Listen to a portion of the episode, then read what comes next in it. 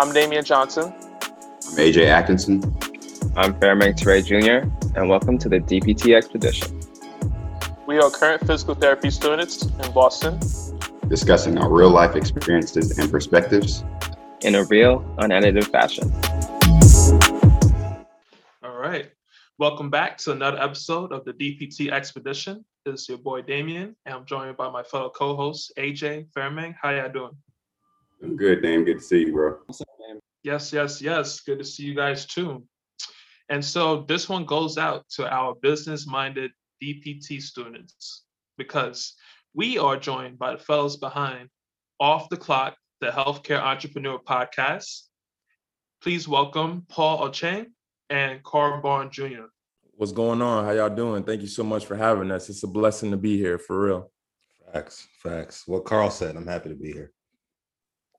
Hey man, I'm happy you guys joined this podcast because I already know you guys about to drop some knowledge. But for the people who don't know you guys, can you just do like a little synopsis of who you are and what you do? All right, bet. Um, Karl usually goes first. I don't know why he's telling me to go first today. This is crazy. You ever seen somebody just give up the rock? Would Kobe ever pass the ball? Hey, the crazy. first will be last and the last listen, will be first. Listen. Go ahead, bro. But like Kobe, I'm gonna take this shot. Um, what up, y'all? My name is Paul. I'm actually a pre-PT. Um, I'm co-owner of a physical therapy practice. I'm a co-owner of a digital marketing agency with Karl as well. Um, I'm Kenyan. I love the Ohio State Buckeyes. I love business. I'm an entrepreneur. Um, I genuinely cannot stand injustice. So I fight for the people. Um, and I just want to see everybody eat. So, you know, that's me in a nutshell. I just want y'all to know Paul's throwing shade, but that's the quickest introduction I've ever heard him do. My man usually talks for like five minutes straight, but we we gonna ignore that. Um, What's going on, y'all? My name is Karl Bourne Jr. I am originally from Orlando, Florida, but I am a dual citizen. So I have citizenship here in the US and citizenship in the beautiful island of Barbados.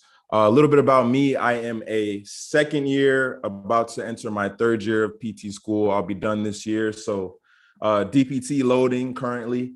And um, man, what can I say? I'm just like Paul, you know, business entrepreneurship, like love that love talking about that love talking about investing personal development um and love seeing our people win you know shout out to shout out to to black men and women black is beautiful uh black excellence all about that so you know just happy to be here man and, and looking forward to to really providing some value today i'm so hyped man um one thing i wanted to point out is that you know, we're all second year DPT students. So it looks like we're all about to like graduate at the same time, hopefully, and you know, make a huge change in the DPT, uh, the PT profession as a whole.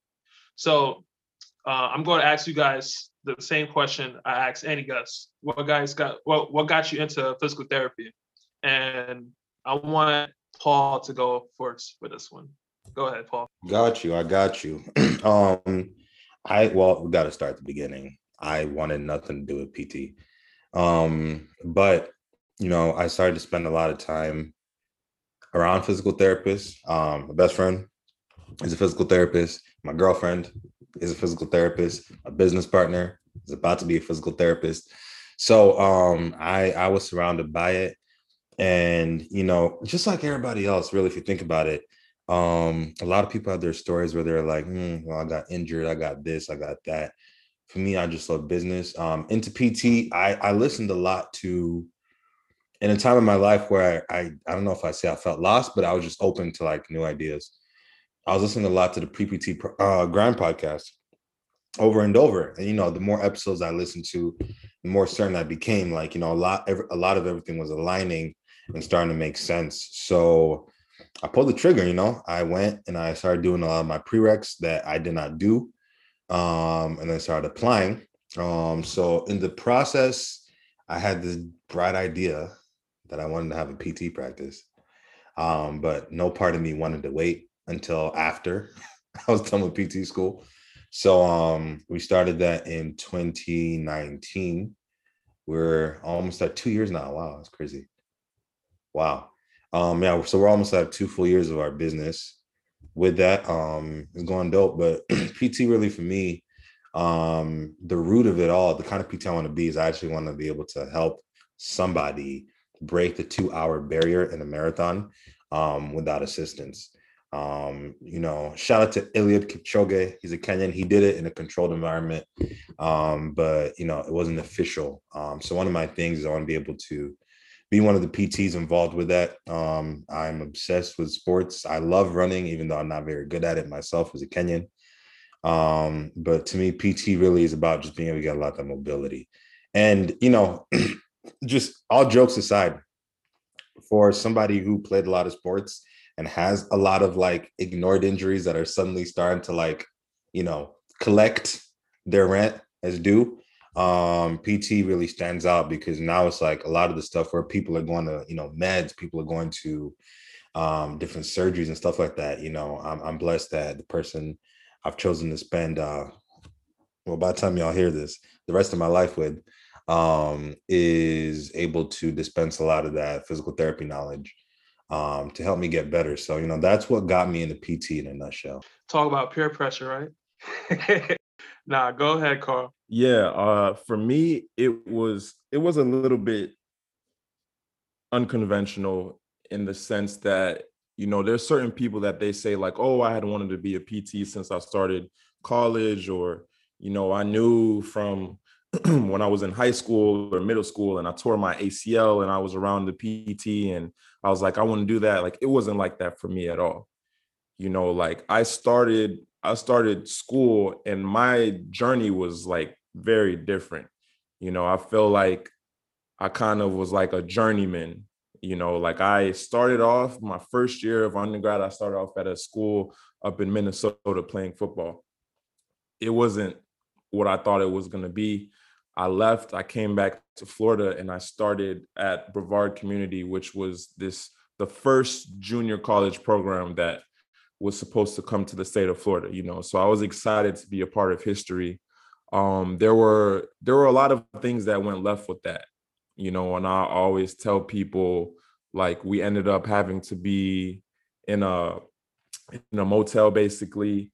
You know, we got drug dealers, prostitutes, everything running around outside. The cops always circling around our, our complex. And uh, we actually ended up getting kicked out of that building. So like me and my roommate for for a few days were kind of like on the brink of like on the borderline of homelessness. Um, but we ended up connecting with someone who, you know, he spoke to a family member of his who had a house and we ended up staying there. Then I transferred to USF because I was like, let me just focus on my school, you know, and I'll go there and I'll walk on, which is the University of South Florida in Tampa. And essentially, my first semester, you know, I just focused on school. I was like, bet, like tryouts don't start until the spring, so I'll go then. Went out in the spring. They need they wanted people with more eligibility. They wanted people at a different position and you know like i went out there i gave it my all and like things just didn't, didn't, didn't mesh so at that point it was like being at a crossroads you know and i'm like man like football has been a part of my identity for so long now i don't even know how to operate under a, a different persona and so i just kind of you know got through undergrad i pledged um Kappa Alpha Psi and then once i finished I was like, all right, now what?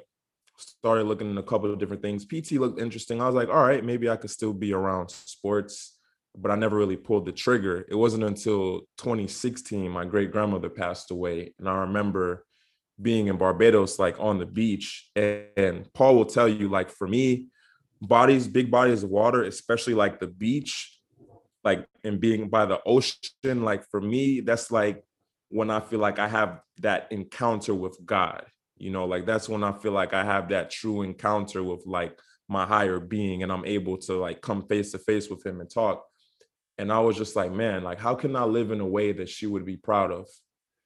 And you know pt came back into my mind. I was like i think i'm gonna go back to school. And so um out of that you know i looked into it and i saw it was a doctorate program i was like oh i could be the first doctor in my family and you know almost five years later, here I am about to, you know, make that make that come true. So I would say that was really the trajectory of my journey and how I ended up, you know, branching into physical therapy.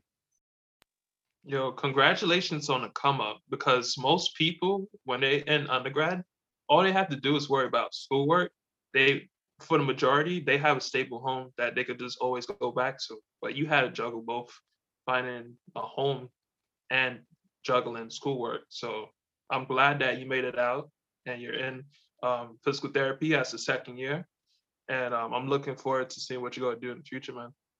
But let me pass it on to Farimang. Go ahead, man. So, Off the Clock, if people don't know, is your guys' third podcast, correct? How'd you Yeah, guys, how'd you know that this was the one? And what have you learned from the previous two that helped kind of shaped OTC into what it is right now? Okay, yeah, I, I was about to take the rock anyway, but I'm glad you passed it. So OTC, man, wow. Let me just say, like, before you guys started this this show, I remember talking to to, to you, Mang, and you were kind of asking, you know, what what were some lessons and stuff like that, like we learned along the way. And the biggest thing that that I was telling y'all was being able to get past a certain number of episodes because there are podcasts. Paul, I, I need your help. What's the what's the statistic before I keep going? Seven, episode seven. Pod, most podcasts only make it to seven episodes. And then there's another number after that. It's like if you get past that hump, like you're already above average. You know what I'm saying? And so I told Mang, I was like, yo, just get to the spot. Because if you can get there, then it proves like, yo, we can actually do this. We can make it work. And so for us, the first, the very first podcast we had was uh, the Road to Redemption. And with the Road to Redemption, we basically were like, okay, how can we make this podcast something that's impactful? Right. But we only had one person who we interviewed. We interviewed them and we couldn't figure out how the hell to get this stuff on iTunes or none of that. So we kind of were like, you know what, maybe let's just scrap this. We saw there were like eight other Road to Redemption podcasts, and we're like, yeah, this is a no-go. So we we nixed that. Then we started Rooted Deep, which was a personal development book club type of podcast, which ran from January of 2019 to December of 2019. And with Rooted Deep, basically we got to a point where it was like, yo, this this doesn't feel like this is it. You know, like we kind of felt like we were destined to do something bigger. And we felt like we were lacking the consistency. Rooted Deep, we only put out 21 episodes in a full calendar year. You know, OTC, we're now up to, I think, 55 or 56 we just released on Thursday. You know, when we got months worth of episodes just already in the Google Drive waiting to be dropped. And so the biggest thing we had to learn was that consistency factor and that consistency piece because just with the anything, you know, the only way you lose is if you quit. And so we had to realize like okay, let's just show up and be consistent.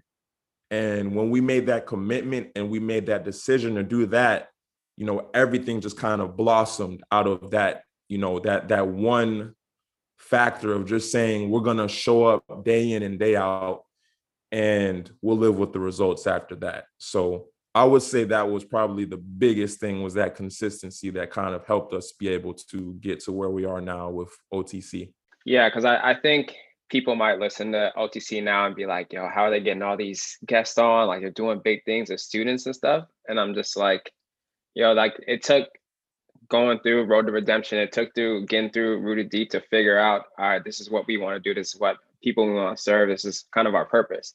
So I just wanted like to kind of highlight the fact that it didn't just happen zero to 100 like real quick. It kind of just built over time. And so I just wanted to kind of get your guys' perspective on that. Um, AJ, I'll throw this next one to you.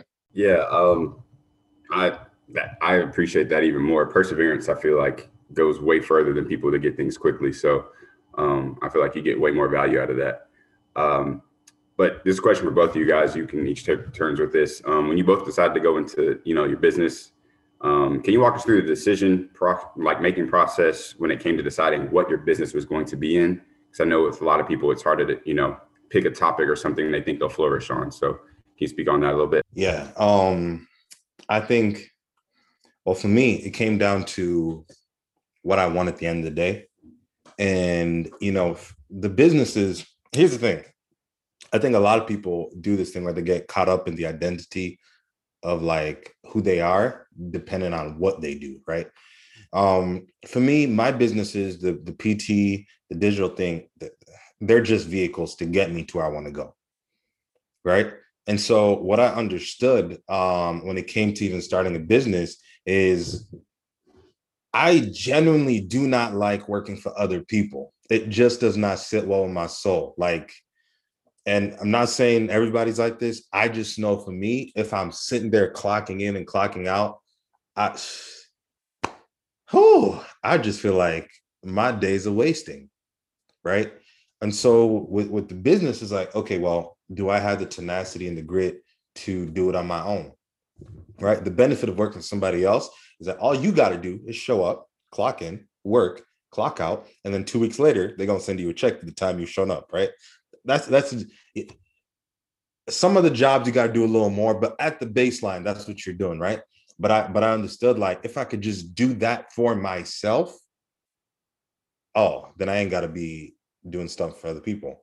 All right. So once I figured that out, I was like, all right, what's my end goal? I want to be successful. I ain't gonna lie to y'all. I want to be a multimillionaire. You know, maybe even put a B in front of the M. All right.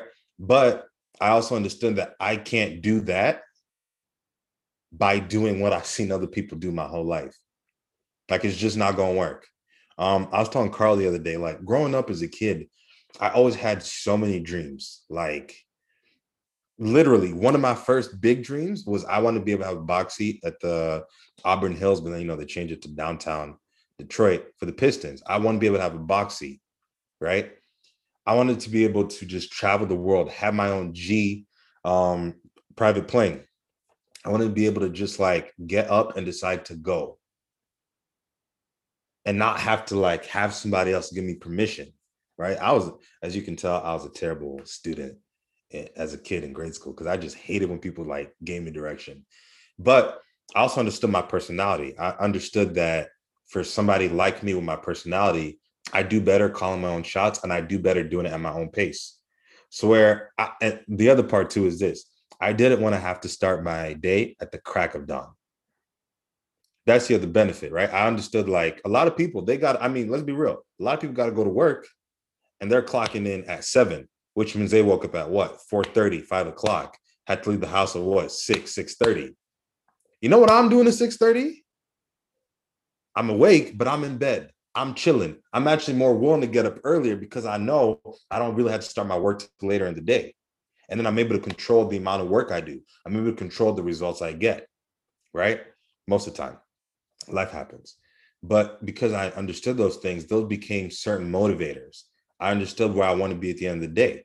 I understood that um, a big one was, you know, and I love my parents, but they worked really hard growing up. Because they worked so hard, they weren't always present. Right? There were a lot of games that I didn't have my parents. It was weird for me. I'd see a lot of my teammates like play football, senior day, right? A lot of my teammates, their family members and everybody was coming in. My parents had to work. They couldn't come. But I understood they had to work, they had to provide right? So for me, starting the business was solving a lot of those problems. I want to be able to be present for my future children. I want to be able to be present. If like Karl hits me and is like, yo, bro, we're going to Santorini on Thursday. Like, let's ride. I need to be present so that even if we still have something to do, I can control it at my own pace. So because I understood all that, well, now I was like, let me find a vehicle that can get me there. I was in the PT world and I understood I wanted to be able to help other people with PT, let's start the PT business. Right. Let's start seeing people on our own. And that was a whole different thing too, right? Understanding how insurance and and doing cash and how people like and HIPAA and all that stuff. And uh, that that was a whole different beast, just understanding how a lot of that worked. But it's because I knew that this is going to get me there. And I'd rather get there faster versus work for 50 years 30 years, 40 years, and then retire when I'm 65, which makes no sense because by then my knees are going to be gone and my back will be shot. So what am I enjoying? What life am I enjoying at that point? Right. Um, so you know, those are high motivators for starting a business. And because I had that clarity, and also, and I'm not gonna act like I just woke up and I was like, oh, let me do whatever. Right. I had a lot of these dreams, but I also had a lot of examples on how to do them.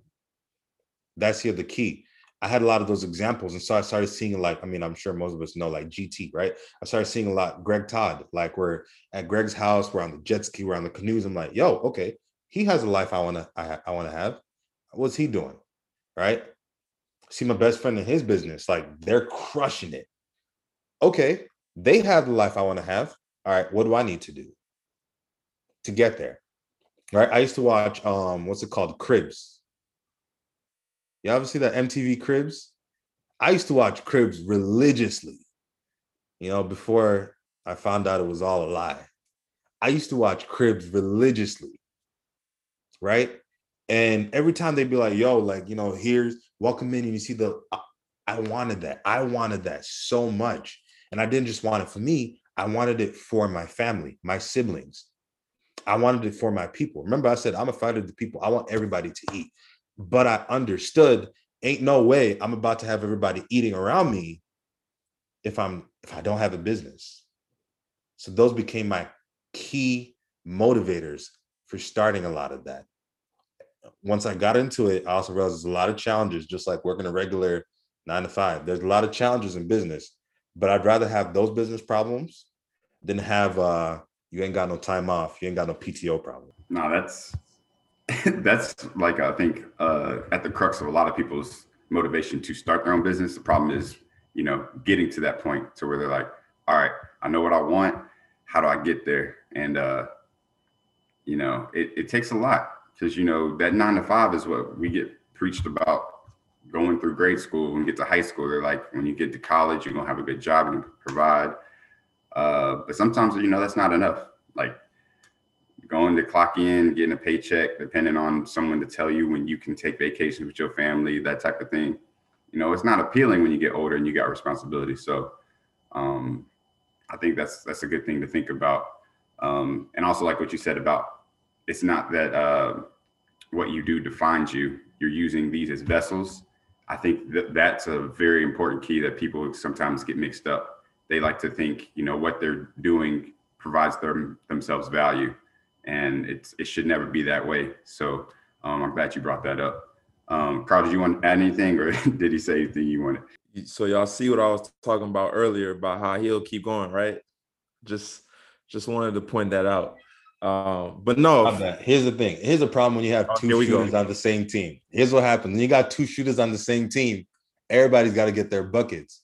So I'm not gonna lie. I'll pass a rock, but I got to get mine. But don't let it fool you. I'm a decent shooter. Karl, lethal. I, that's all I'm gonna say. Let him do his thing. That's all I'm gonna say. You're too kind, bro. Um, no, but you no for real though. You guys know what what's beautiful? Freedom. You know, there's nothing like being able to feel free. And I encourage everyone to try and find a way to facilitate you being able to feel free. You know whether it be maybe maybe once a month you say you know what? I'm gonna go down to the beach or i'm gonna go to um on a camping trip or what whatever it is that makes you feel free. You know i use beach because for me that's like my thing you know but be able to put yourself in a position where you, can see what it feels like to do something like you really love and like really feel those emotions. Because when you do that it makes you really think like man like this is what feeling free feels like. And so to to kind of add on to what paul was saying i remember i remember very vividly I was having dinner with my dad. This is back in 2013. And my dad came over to America, you know, like every other immigrant, like expecting the American dream, you know, like trying to make a better life and stuff like that. And I seen my dad go from, you know, being a waiter in in New York when he first started off, you know, being a server to going on to fulfill his dream of becoming a general manager of a resort. And I remember 2013, I went to go visit him, and we were having dinner at this resort that he was a general manager of. And I remember him sitting there and telling me, he was like, you know what, son, I want you to understand, like, if you want to be a lawyer, if you want to be a doctor, whatever you want to be, I need you to have your own business. And for me, that was one, I always tell people that was like one of my like unique learning experiences where it kind of put things into perspective like, huh, like here you are at the top and you're telling me this from a state of like, like, yeah, I'm here, but at the end of the day, like this isn't my resort. You know, like I can't give this resort to you. And I want you to understand ownership is important. And so for myself, it was like, okay, I got to make sure that I have a business for myself. I got to make sure that I have something I can give to my kids or my grandkids. And so, kind of fast forwarding, being in the realm I'm in now, I think the other big thing is is the E word, right? Exposure. What are you exposed to? Because a lot of people, I got homeboys back back at the crib that they never been out of Florida. They never left the state. And if they have, they they've never left the country.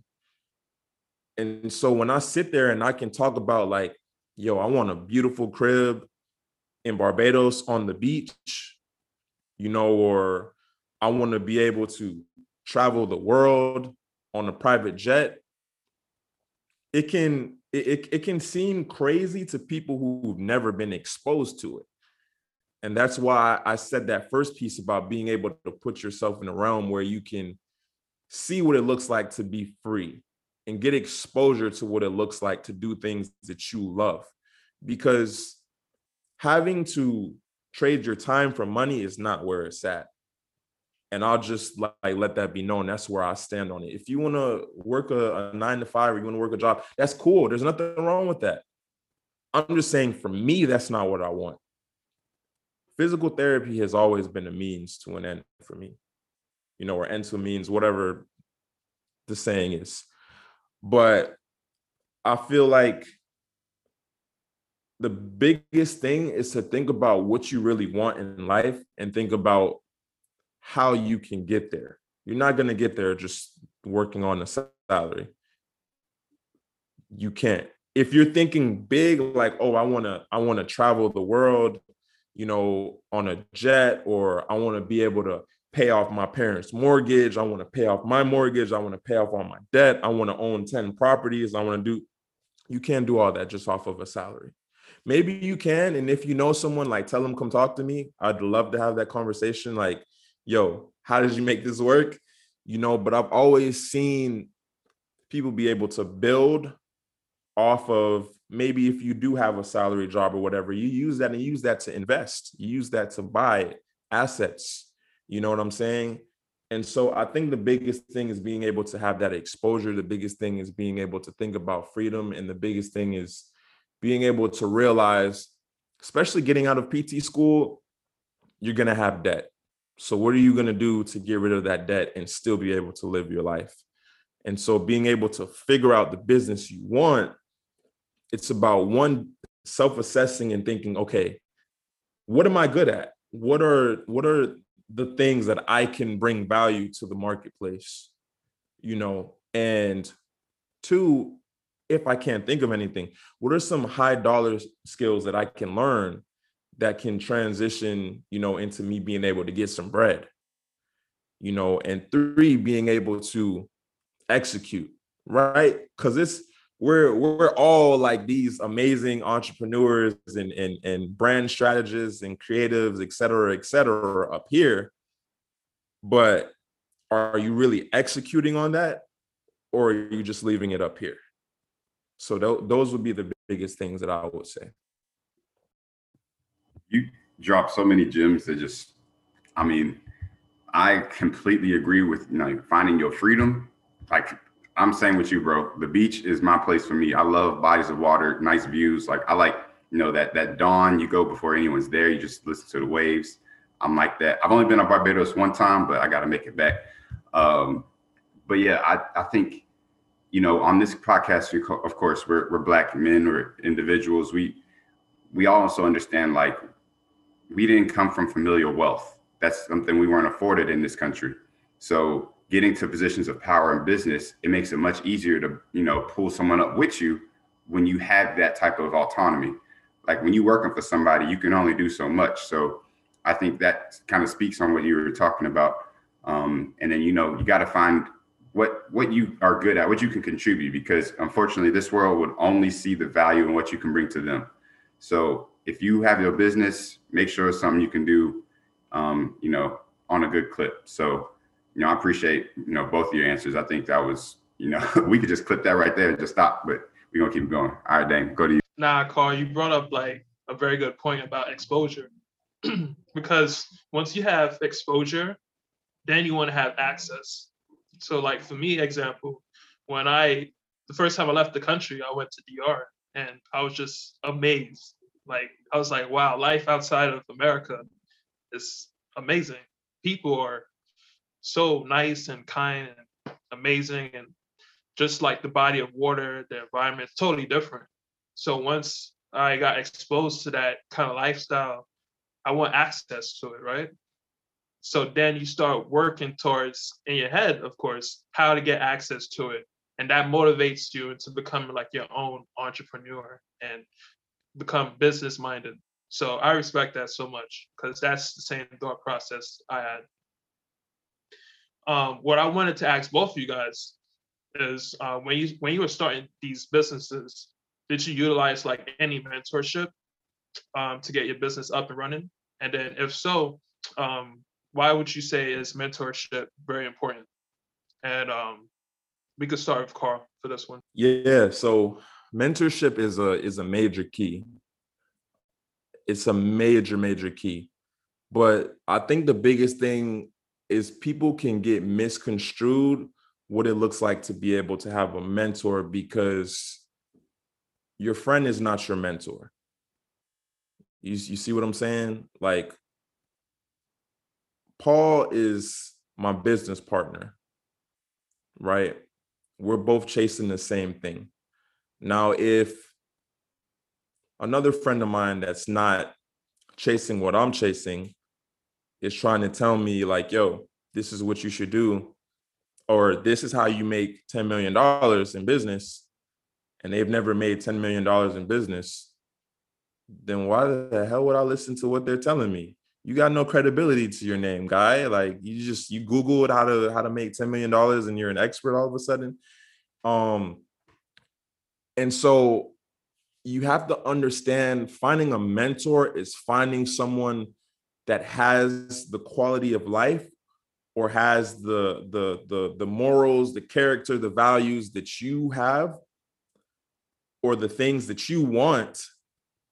And you can be able to go under their mentorship and learn how to do those things. You know paul mentioned greg todd. Shout out to gt gt is GT's the GOAT. Like let's just let's just call it what it is. That man is is is one of the GOATs. And I remember going to to uh Tampa and sitting in his clinic talking to him. We just talked for a couple hours. And going to this man's beach house. And I was like, wait, this guy got an elevator in here? Like, I'm sorry, GT, if if if you if you hear this and I'm I'm telling your business, but the people gotta know. Like, you know, it it just it really made me kind of think like, damn, like a black man is doing this as a physical therapist. Like, okay, I didn't know we were out there like that, you know. And that was one of the things. This was when I was a pre pre pre PT, um, and and and, and GT became one of my mentors, you know, and and GT was like my mentor to show what it looks like to be an entrepreneur in the space of physical therapy, right? But here's here's where I say people can get it misconstrued.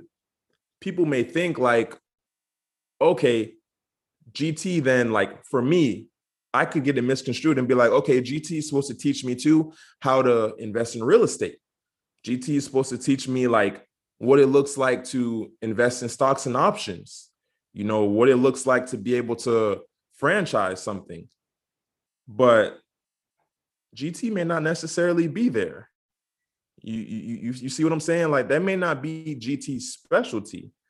And so the biggest thing is being able to find mentors for whatever it is that you're trying to, or whoever it is that you're trying to grow into. Because I had to understand that when me and Paul were really getting into, you know, the, the digital marketing aspect of things. For me, I do like the SEO stuff for our business, the search engine optimization for our clients. And I can't go to GT and ask him, GT, how do I do this or how do I solve this problem? Because GT is going to look at me and be like, I know this much about SEO, so I can't really help you. So what does that mean? That means I need to get a mentor in SEO. You know, what if I want to go to GT like GT? What do you think are the best stocks to buy? You know, GT may not tell me, oh, right now maybe maybe cannabis. You know, maybe you want to be in the healthcare sector. Maybe you want to buy in the in the digital space. Tesla, you know, Tesla's always a safe buy if he's not actively invested in it. And so mentorship is important because mentorship is what takes you from point A to point B. And just like how Paul mentioned earlier, that we use our business and we use these things as a vehicle to get to where we want to be, your mentor should be the same thing. That doesn't mean that you use them, right? You can still you can be a mentee and still provide value to your mentor because they're having to learn more about themselves and how they mentor and how they can be better for for their mentees. And so the the whole thing is that when you think of this aspect of having a mentor it's so critical because it was Jim Rohn that said it late a late late great speaker but Jim Rohn said like you're the average of the people you hang around right? So if I'm hanging around for broke people guess who's going to be number 5 you you see what I'm saying or if I'm hanging around for successful people, oh, that means my bag is coming because I'm around those people, right? I'm seeing that. So they're actively pouring into me. And so the mentor is the same thing. And when you pick this mentor, don't just pick some Joe Schmo that looks good on the internet. Like, actually make sure they have some credibility behind their name. Because that is going to be something that allows you to be able if you need to make an investment in them you can make that investment and be like you know what? The money's gone it's whatever. I trust whoever this person is they're going to help lead me to whatever it is i'm trying to get to. And those are the reasons i think mentorship is so important. See Karl you, you brought up a good point because everybody always asks how do i find a good mentor? And how do i know if a mentor is good, but nobody asks how can I provide to that mentor as a mentee. And I think it should it's a two-way street. It should go both ways. So thank you for bringing that up. So I'm gonna pass it to you, Paul. Go ahead, man. Believe it or not, I really ain't got much to add to that. Karl said it. Um, I'm you know, I'm being serious. He said it, not for real. You know, my only thing is like your level of exposure leads to your level of success. So I think the same applies to your mentor um we've invested a lot into our mentorship. A lot. A lot. And um oh jesus. A lot. And um what we've gotten from it has been a lot of exposure a lot of direction.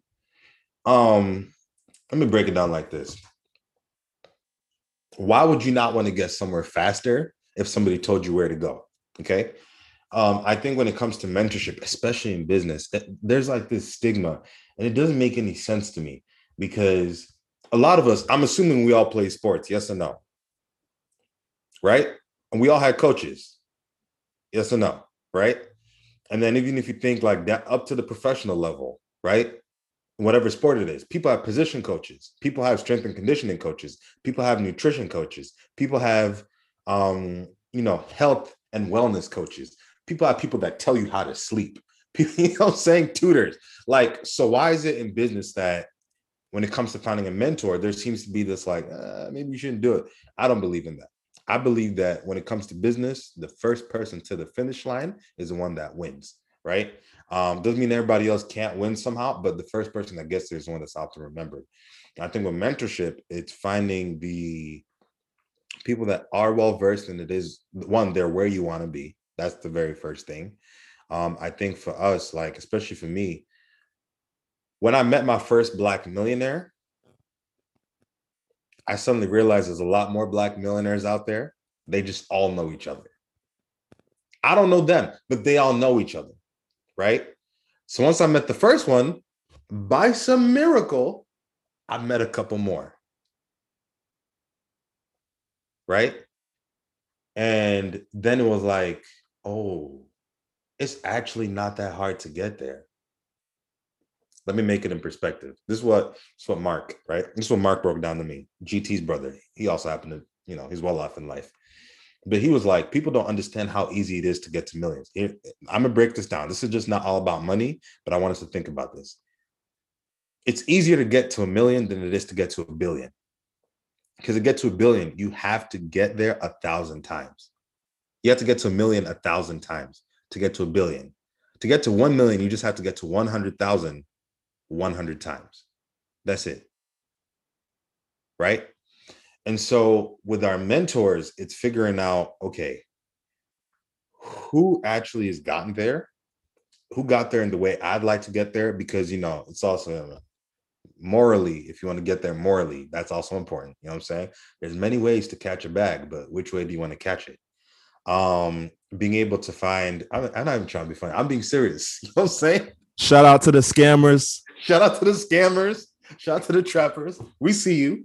We don't want to be you, but we see you. No, no shade, no shade. Listen, get yours how you get it. Live life the way it needs to be lived according to your standards. I ain't gonna judge you. I ain't gonna knock it. Um, but with with mentoring, man, it was like being able to find somebody that had the same family life that I desire to have. Right? what use is it to have all the success, but then be, not be able to share it? Remember, I was talking about one of my driving motivators is I want to be able to be there for the family. I want to be able to be there for the future kids. So being able to find a mentor that also had that, but also had that drive, also had um, the push to live life at a level that is so large, but so family focused, so family friendly. Everybody around them only has, like Karl said, you have four successful friends you're about to be the fifth one. So mentorship is key. Like, and I think when it comes down to it, there's this fear because, and I, there's so many people out there that claim to be a good mentor that will play you, that it puts this fear of being able to invest into one. But if you played any sports, you had many coaches. You went through school, you had many teachers. You go through business, you need to get a mentor. You need to get a mentor. One for personal development is what we got, one for just how business runs, one for how to scale a business. That's key, right? Maybe you need a thinking coach. Also, and here's the thing don't just think getting a mentorship also means you need to have it physically. We live in a digital digital age. So if I'm being honest, I could be like, oh, Eric Thomas and Associates are my personal development mentors because I'd be listening to all their stuff every morning, listening to the podcast, trying to make sure I'm in the right mindset. We live in the digital age. You don't, there's so many available options out there for mentorship that even if you're not ready to find one physically or be able to invest in one, at least invest in yourself by having some sort of mentorship to help you through. Because you know, there's so much free game out there on the internet. YouTube, Google, listen, those are free. You can click, you can type something, you can have a question, and somebody can walk you through it. And you can have a lot of people out there that have had results, have had success. And then you'll be able to grow that trust. There's well, um, I'm in the real estate right now, and I joined this real estate group, right? Um, and my real estate mentor, he's looks like me, talks like me, plays sports like me, right? Um, and he's successful. But I only invested in him because I invested in somebody else prior to him. But that person voucher says this person knows what they're doing. But even after that, I still went and did my own research. And I saw those results. But now it's like, okay, do I want to spend the next five years trying to figure out how to buy my first like apartment building? Or would I rather have this mentor put this thing together and walk me through it? I'm we're trying to build generational wealth. And when it comes to business, you have to understand like that. I love what Karl said with, with the resort thing, having something to pass on to the next generation, having something that they can tangibly have and be able to utilize. And I know I'm kind of getting off the question. I apologize. But No, mentorship good, is key. Mentorship is key. That I'm gonna just leave it there. Mentorship is key. If you want some more, go to YouTube. No, Mentorship but is I. I, I feel you on what you was trying to say because inherently, every human wants to leave like a legacy, right? And so this could be in multiple forms. This could be in children. This could be even in a business. This could be in a movement, such as Martin Luther King. I have a dream. So I definitely feel you on that. But uh, let me pass it to you, Farimang. Go ahead, bro. So with all the success, all the good times, all the bad times that have come with your guys' journey through getting through school and entrepreneurship and being a business owner, what kind of steps do you guys take to make sure that your mental health and the people that are important to you are not taking a backseat? Like, how do you keep all that in line with everything going on? I, yeah, I got this one, Paul. Um, and I concur with. For those who can't see the visual, he's holding up uh, his passion planner, and I think that's been one of the, the the best things that I've been able to really start utilizing is my planner. You know, and and not underestimating the power of having a planner and the power of writing stuff down. You know, me and Paul always like to tell people if you didn't see me write it down, it never happened you know and i think that it's been able to kind of help us keep things in check at least with our schedule. Do things fall through the cracks? Yeah because i mean we're human you know sometimes that happens.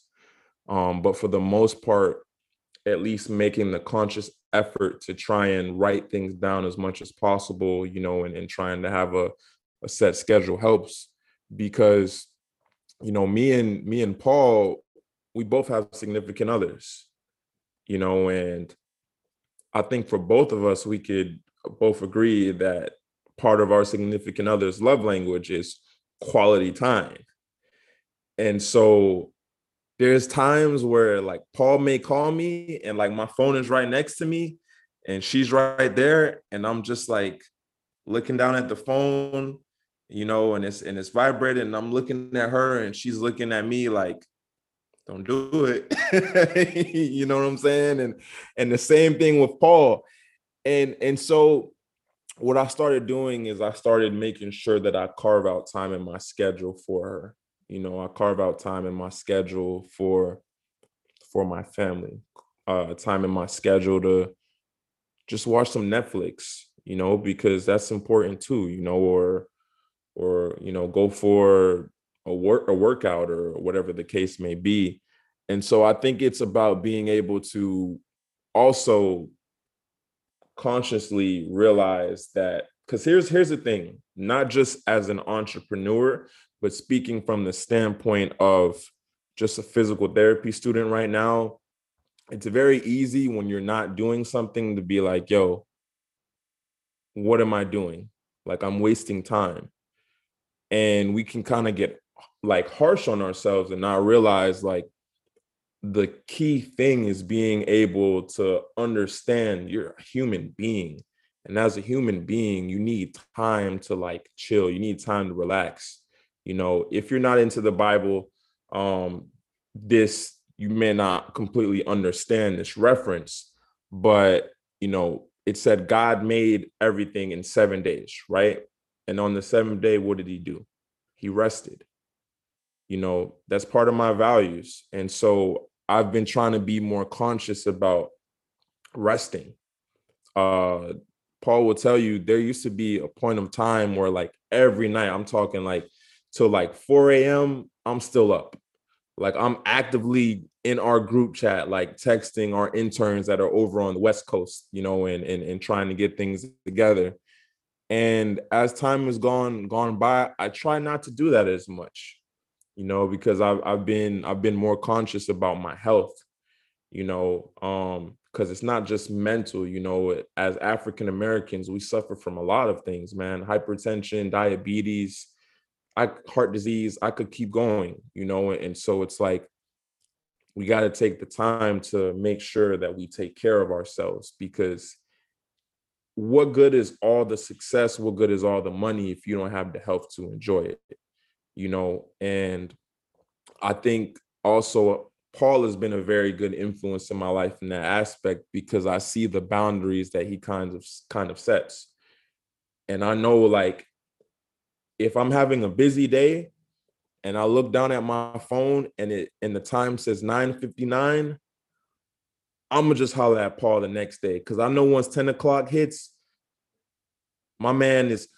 my man is not gonna answer. Through some miracle, sometimes he might like shoot me a message or something, or or he'll send me an Instagram message, and I'm kind of like, yo, why, why are you still up? You know, um, and he may not necessarily be sleeping either. He might just be spending time with Danielle, um, you know, or he might just be spending time talking to God, whatever it is. But you know, I respect that because we're all entitled to our personal time. We're all entitled to making time for ourselves. So I think having that balance, being able to set a schedule, um, being able to understand it is okay to make time for yourself and not feel like you're a bum. Like burnout is real and you got to take care of yourself.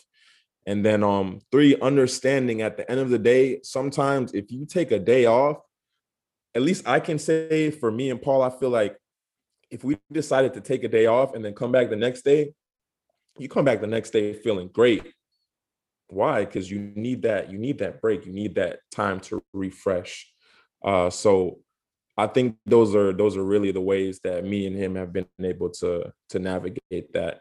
And I'm sorry, Paul, if I if I took what you were gonna say, bro, but yeah, I think those have been the biggest things, really. Nah, he said he literally said everything. I I genuinely have nothing to add. I think especially now with like COVID and being on quarantine, like everyone's stuck inside, or early at least everyone was stuck inside and trying to figure out how am I going to adapt to this new normal. So definitely taking time to figure out, you know, what do I enjoy? What are things that I can do to kind of get away from school or work or things that are stressing me out? So I I, I love that answer. I appreciate you, Karl and Paul, for that. Um, AJ. Karl, I just want to say I felt that look so so bad when you say you sitting, with your girl here and the phone start vibrating. You'd be like, oh. Then you look over her, she looking right at you. I'm like, yeah, it's not happening. but uh, yeah. Um, so next question for you guys is, uh, what would you both like to see this whole PT profession, you know, take uh, do to take the next leap? Like, what do you want to see it do going forward? Man, uh, I want to see physical therapists themselves start demanding their respect. Um, I want to see physical therapists start to be taught more about entrepreneurship in school you know? Uh from my vantage point it just seems like it's one it's one big old exam prep for three years to take a board exam. That's just what it looks like. Because i've seen people pass with like some flying colors and then come into this joint feeling unprepared which is natural starting something new. But i just you know i wish that the industry would just you know demand more respect um, start to really intervene more and not just be like a secondary um, result, meaning you go, you know, you, you go get hurt somebody's like, oh, do you need surgery? Uh, let's try PT first. Like nobody just gets hurt and says, ah, let me go to PT. Nobody says that at all. You know what I'm saying? Nobody says that. Um, and if you do, please let's talk because we need to get you on camera. Um, but you know, if if physical therapists can start demanding more respect and starting to treat themselves with the amount of respect that they are demanding, I believe the profession will progress forward a lot faster. I think a lot of that red tape that has been placed by I, I don't want to get y'all's podcast in trouble, but I'm just gonna say them folk with a, the APTA. I don't care. Look, I'm sorry. We say whatever we want on our show, but you know what I'm saying. Y'all can edit this out if you need yeah, to. Yeah, y'all can edit this out if you need to. No, no, no filters, no filters. All right, a lot of those restrictions that have been placed by the APTA, but a lot of those powers that be that have forced the profession to slow down to this halt that it currently is at. Um, you know, and one last thing, I just want to see PT one or two things: either the price of PT school go down, or the pay that a lot of PTs come out of school go up, because it is it's ridiculous. Let's be honest. Um, I did some numbers because GT did this thing the other day, but the PT school body, right? All the physical therapy schools from each graduating class are making 1.2 billion from each graduating class as a whole. But physical therapists graduating class, when they're getting paid that first year, are not even making a fraction. So something's messed up. Something needs to be fixed. Somebody needs to go on the record and just call them out. So that's what I'd like to see happen. And more people start, you know, running your own business because it's dope. Uh, I think, man, let's just let's just be real. Like the the amount of money that you get offered coming out of PT school on average is ridiculous. Like it's it's subpar. I would love to see the wages like increase significantly because if you're gonna call me a doctor, pay me like one two. You see what I'm saying? And honestly, I don't I don't really I don't really care about stepping on any toes with with you know them like Paul re- referred to them as. Um, because I also know you know there are people that are working trying to make that happen, but I question how hard they really are working. You feel me? Like I question how hard you really are advocating to get us paid more. Because I just can't understand like why you slap the name doctor on a program, you know, or or on a curriculum and then we get out of school and we're not paid like real doctors get paid. You, you feel me? And I'm not okay with that granted there there are you know there are opportunities for you to get out of school and, and and and make some good money you know there's opportunities for you to get out of school like yeah you get out you could have an if if you're okay with it you're like yeah you can get out just have you know that that nice little salary whatever the case may be and go on with the rest of your life if that's what you want but i think something has to give but i also think that you know, and I can say this because I'm in because I'm in PT school and I'm about to be done. So like it doesn't matter how people feel like I'm I'm in this profession. So I'm going to speak on it. Um I think that we need to also think about the aspect like when it really comes down to it it's not even necessarily just that the fact that they're not paying us what we should be paid. But Paul said it perfectly. Like, like, like Braun said, and I want my damn respect too. Like PT's got to really adopt that because, like, I see, I see people in no shade, but I see, you know, clinicians that are like, oh yeah, you know, hi, my name is so and so. I'm gonna be your PT today.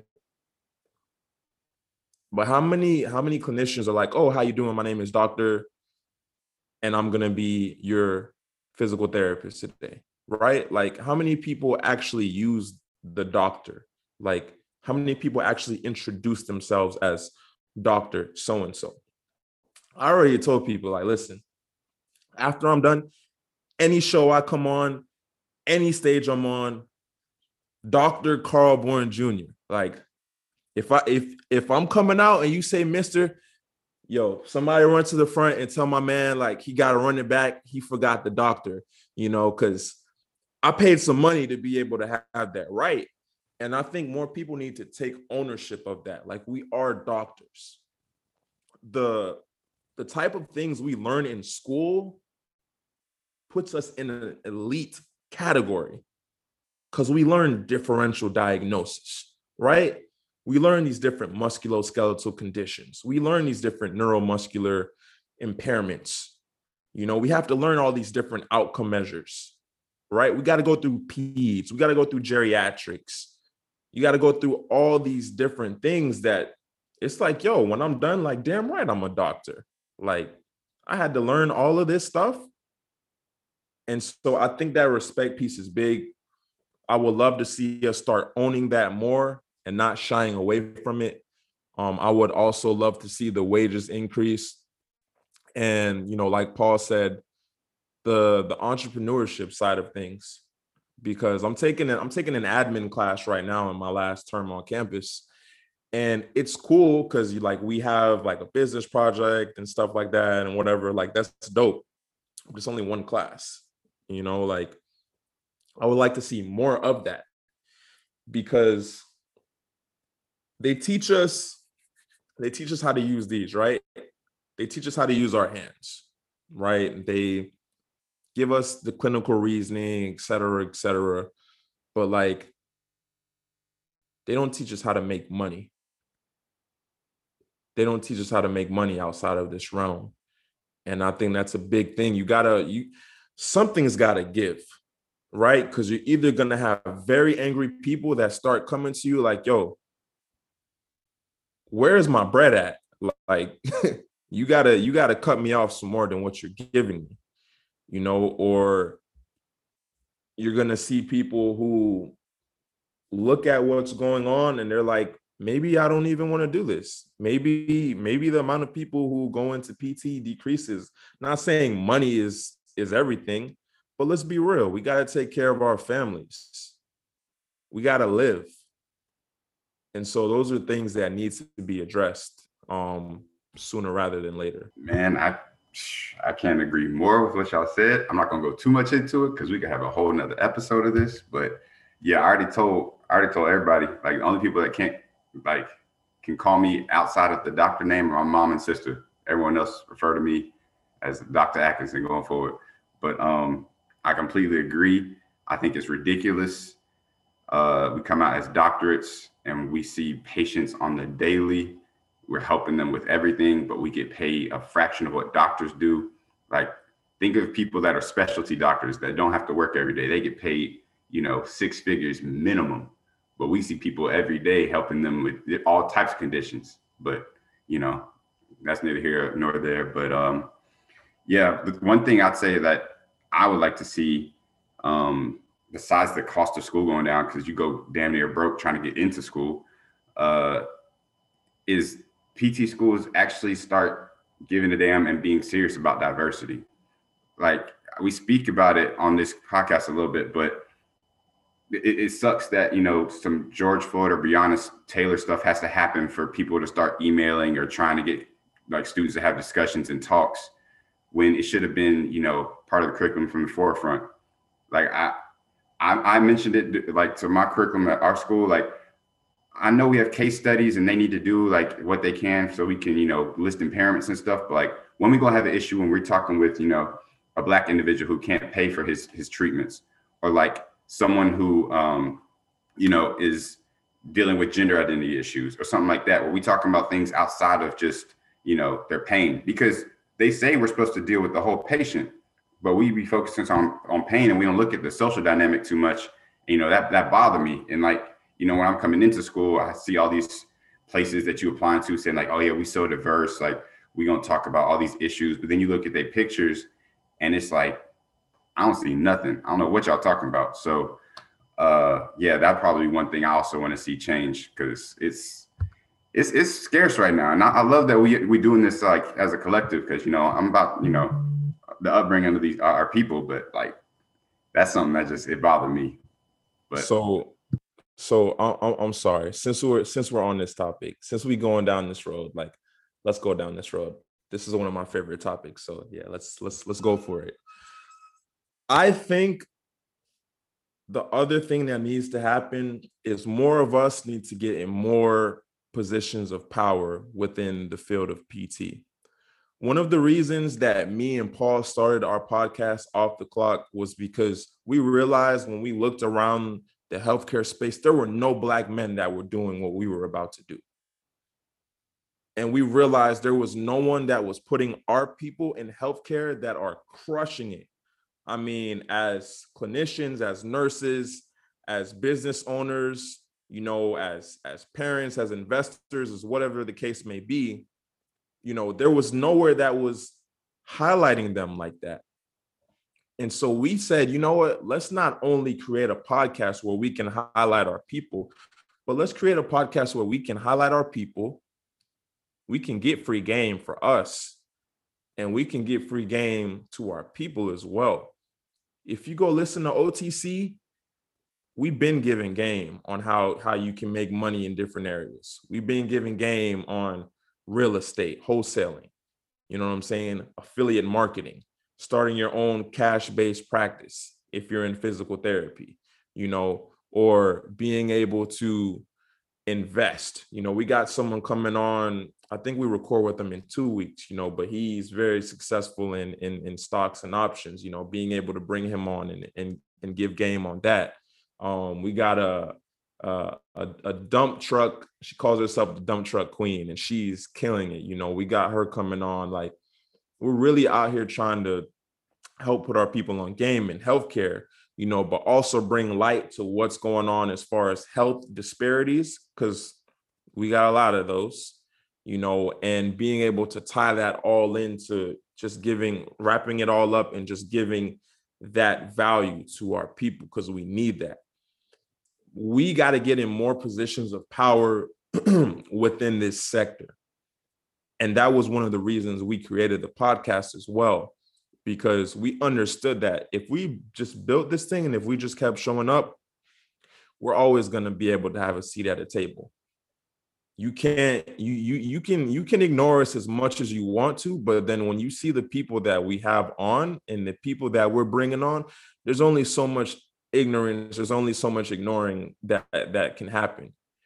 And so not only that but yeah you know that that week of george floyd's murder because a lot of people like to say say it like my man wasn't murdered you, know i was really like torn up. Like that whole week in class i'm just sitting there and i'm just like like professors talking and my head is just like somewhere else. I'm not hearing nothing you're talking about. And I'm wondering, I'm like, I go to University of St. Augustine. I'm like, when are these people gonna open their mouth and say something? Or y'all gonna keep acting like this is this is normal behavior? Y'all are gonna act like this man wasn't just murdered in broad daylight, you know. A lot of a lot of and and and, and you you said it, you got me started. You lit the match. People in this profession love to scream diversity and inclusion and all this other BS. And then the best thing they want to do is they want to throw a black person on one of the flyers or on their website. And then it looks like they're all about diversity and inclusion and and all this other. Stop that. Stop that. I see right through that. Every time I see right through it. What are you really doing? Right? What scholarships are you giving to African American students? Right? I know the APTA has one, maybe two. That's it. We're already the minority in this profession. We already have all these other factors that we got to deal with coming into this profession. And the best you can do is give us two damn scholarships. Come on. Stop it. You got to be better than that. You see what I'm saying?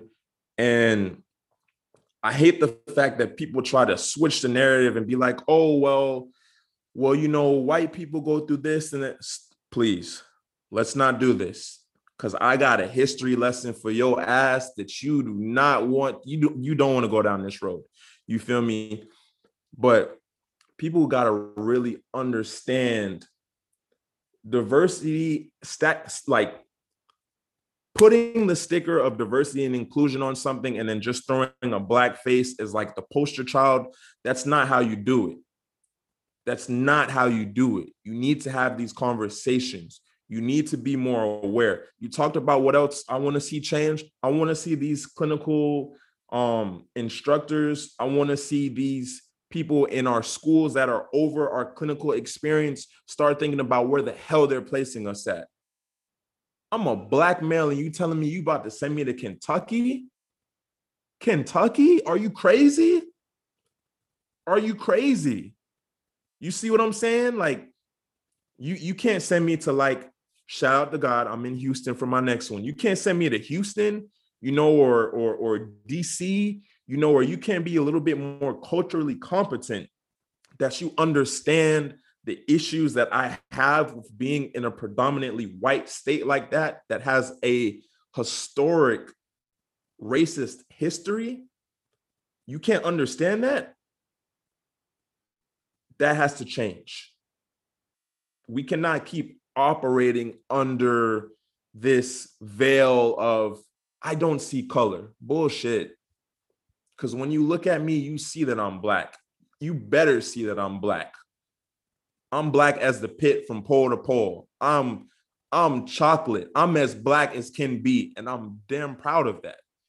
So when you say you don't see color, you're insulting me. That's a microaggression. Cause I call I call your bluff on that. You do see color, and you better see my color, and you better be able to see my color and be able to address what comes with that. They gotta they gotta do a lot better they got so much stuff that they need to work on. And people like me and Paul are to keep, people like me and Paul, people like the three of you, we're to keep putting the pressure on them. We're not going away. Like, we're not going away.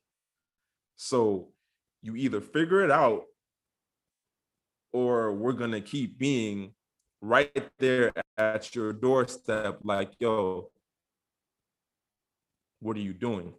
bro, I could talk for three hours about this topic, but I'm gonna just leave it there because I'm starting to get riled up. But there's a lot of change that has to happen. Yeah, bro. You oh you oh damn. You about to get me started. I, I oh Dame and Farimang know I can go off on this for like the next hour and a half just by myself. But you know, I'm gonna keep we gonna we gonna keep it on this business thing. But we whew, yeah, we could go off on that. So uh yeah, I'm gonna shoot it back to you, Dame. Damn, I, I can't even follow up after that. God damn. Woo. I, I love it, man. I love it. I think I think we need to do what we need to do to put ourselves in those high positions because we gotta help ourselves. You know what I'm saying? It's nice to have allies and stuff, but if we don't help ourselves first, nobody's gonna do it for us. And I respect everything that you guys are doing and I look forward to it. You know what I'm saying? So I got one more question for both of y'all. Knowing what you know now, what would you tell your younger self? I'm gonna shoot this to to Paul while while Karl calm, calms down just a little bit, just a little bit. I can't believe I'm saying this. Don't go to college. go start that business. yeah, I respect that. Yeah. I respect that. I would have, and, and here's why. Here's why. Um, you know, I think we well, let me say for me, I, I don't know, I'm saying we, I guess we all millennials, I'm assuming.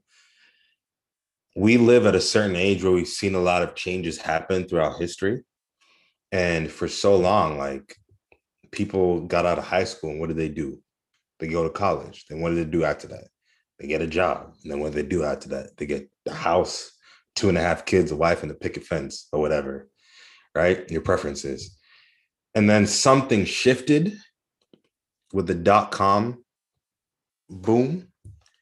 And suddenly people started to discover these things called internet businesses where you could sell stuff without having to be there. and growing up, I used to see a lot of it like happening, but never really understood it. But then in high school, that's when things really started to take off. And I had like, besides being a Pistons boxy owner, the only other dream I had in life at that point um, that required like actual like whatever was being my own pilot, right? Um, and I understood like a lot of those things require a lot of different things that you're not going to see in college. So the crazy part is I went to college understanding that me going to school and what I'm about to study is not about to get me the things I want in life. But I did it because that's what we do. It's expected in our culture. That's what you do. You go to school. You you do this. You do that. Understand. And I str- I struggled that first year because I hated it. Like I promise you, I hated it. like there's one thing I hated was something taking him away from getting that paper. Like that summer prior to school, like right between high school and my freshman year, I was getting after it. I was I was hustling. I was getting that. I was just stacking it up. And then school started. I was like, what the heck? I'm sitting in biology and I want to be making money. Like, what am I doing? Um, now, when I say don't go to college to my younger self, what I am saying is utilize the the people around you who are actually starting to get into entrepreneurship, who are actually starting to get into a lot of that business mind stuff and like doing a lot of stuff. Because a lot of people that started businesses when I was starting school that are crushing it now. And I always, you know, I'm grateful where I am, but I always think like, what if, you know, what if I'd actually taken the chance and taken the leap and done what they're doing? Where would I be? Now, grateful, I'm grateful I am where I am, but I I apologize. Somebody's gonna hear this and they're gonna be like, oh, but my kid needs to go to school. No, what your kid needs to do is get something that sustains them for the rest of their life. School just now happens to not be the only option. Let, let, let, let me speak on that uh, real quick because I, I think most people don't realize this and they keep forgetting this, but college college is a business at the end of the day. And we have such a pressure from society to always go to college. A lot of blue collar jobs, plumbing, electrician, you can make tons of money doing that. Just going to trade school and then form your own business. You can still be an entrepreneur doing a blue collar job. Society itself kind of looks down on these blue collar jobs, and that's not it. If anything, COVID has shown us that we still need these people to function in society. Yes, doctors are good for our health and stuff, but we still need the other side. We need each other. So there shouldn't be such a pressure to to go to college because if everybody's a doctor, who the fuck's fixing our toilets and, and our electricity and making the, the power power plant run. You know what I'm saying? But uh go ahead, Karl. Hold on, real quick before he goes. Can I can I just share one thing real quick? And here's the kicker, right? Here's the kicker for y'all PTs. Here's the kicker. The average PT coming out of school is making what? 60k? Yeah, yeah. Um, how long is 25 weeks?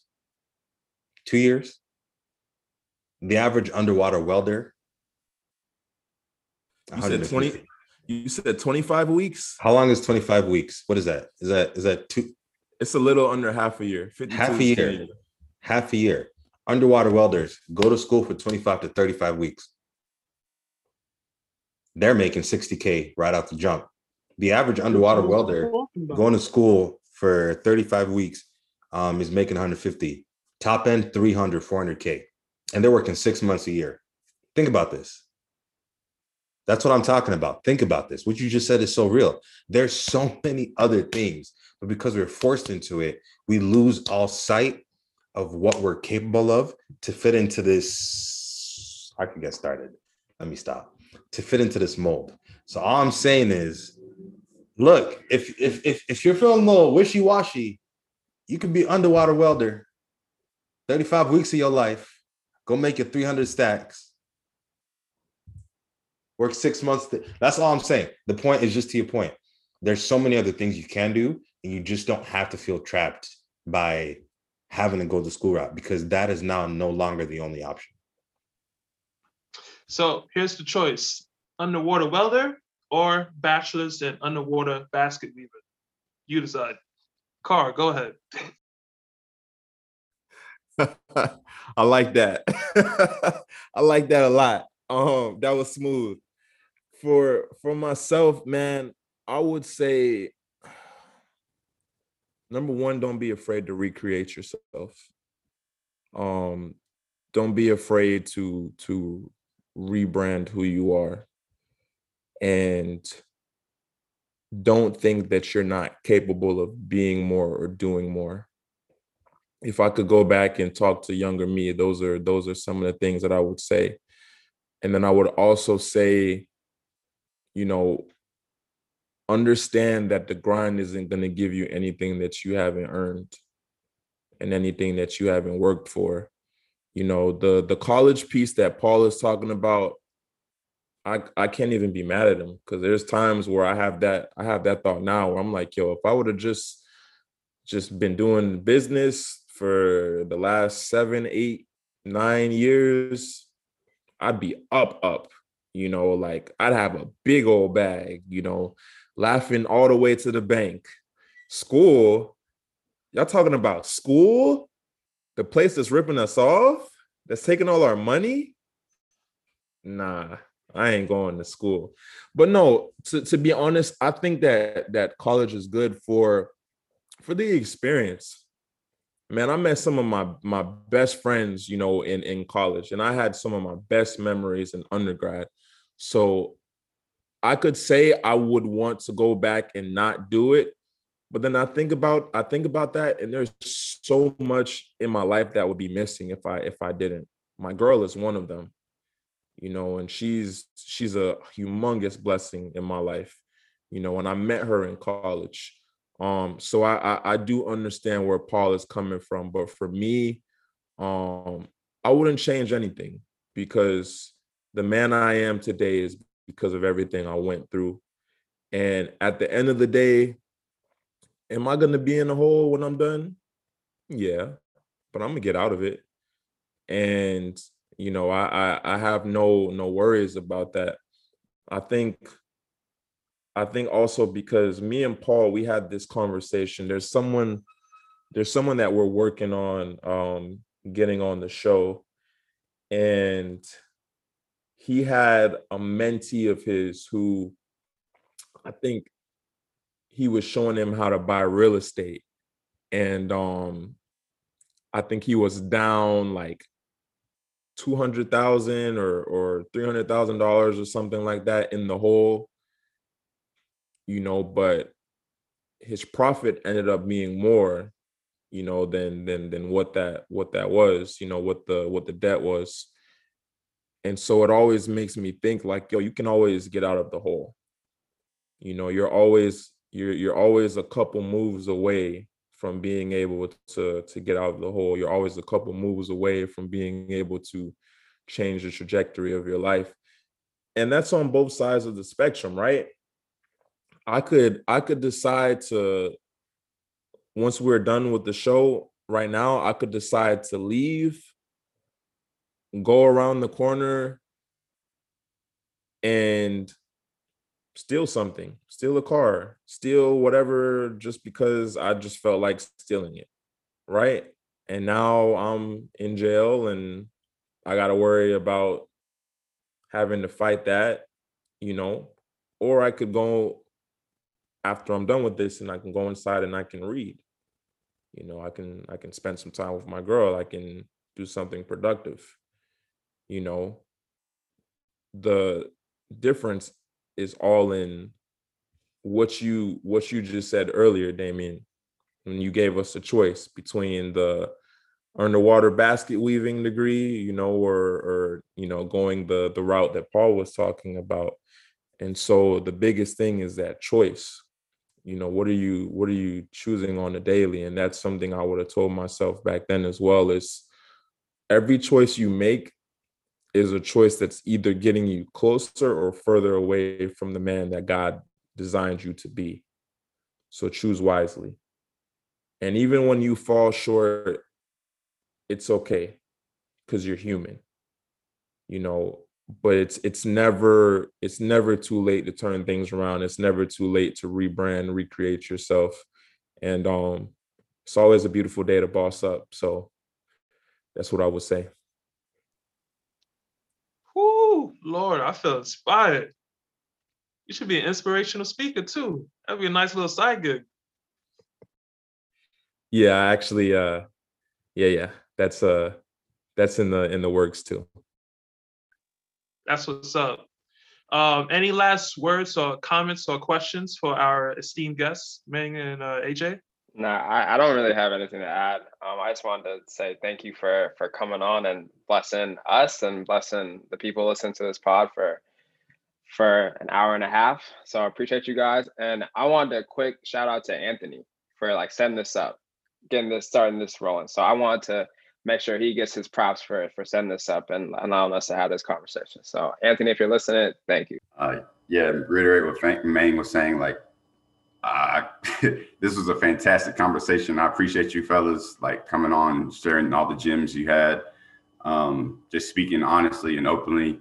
Um, you know, it's what we need. It's, it helps this podcast. I know our our cast is more so about you know healthcare and everything, and um, we love to see you know people that look like us on the come up and doing great things because you know that gives us motivation. Like you said, you hang around people who are successful, it's just gonna make you more successful. So um, I just want to say I appreciate y'all for doing that. And one quick thing I'll say to our viewers, I know they they cheated us.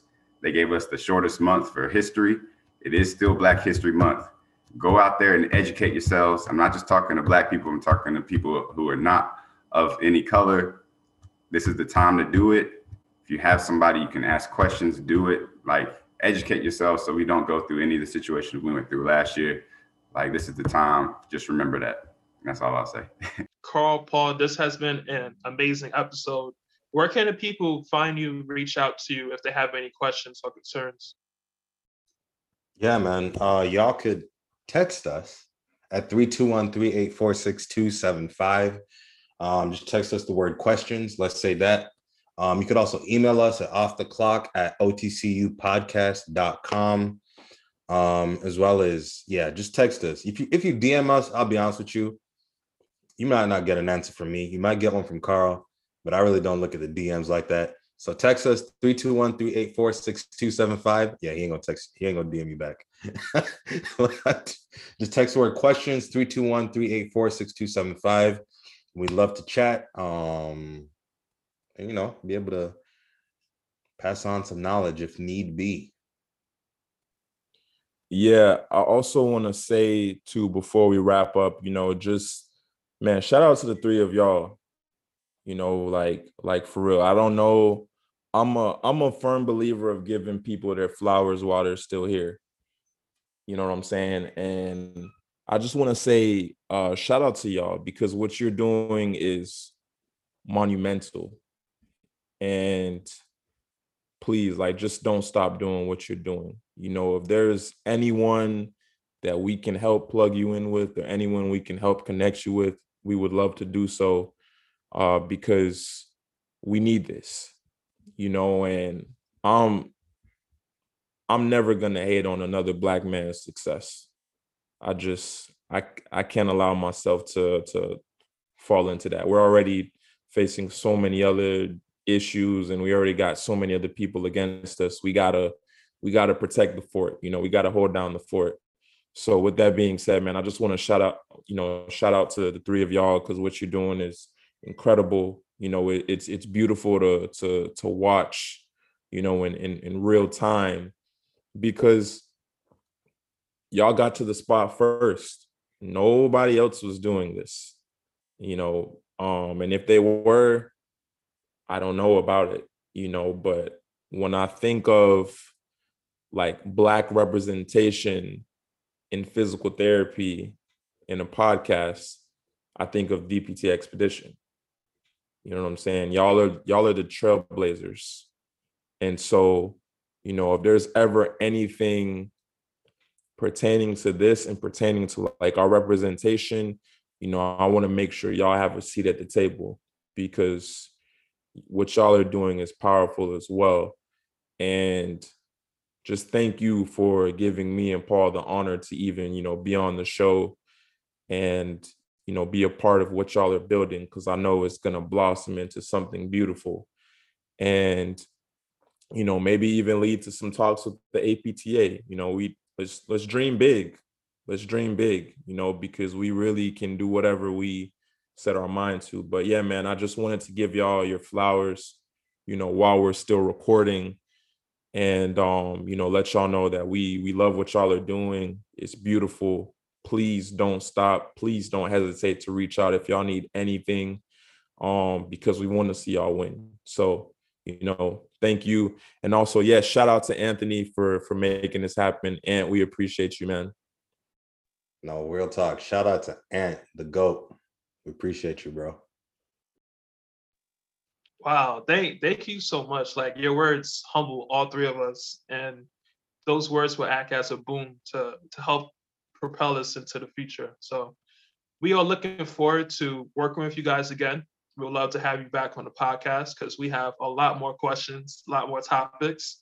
But I want to thank you from the bottom of my heart because this was a real good conversation. I really appreciate it. All right. So without further ado, this has been another episode of the DPT Expedition. Please like, share, and subscribe.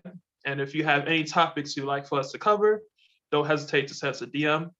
Until next time, peace. Thank you for listening and joining us. Please check us out on Instagram at the DPT Expedition and your favorite podcast streaming platform. Keep tuning in, and we will see you next time.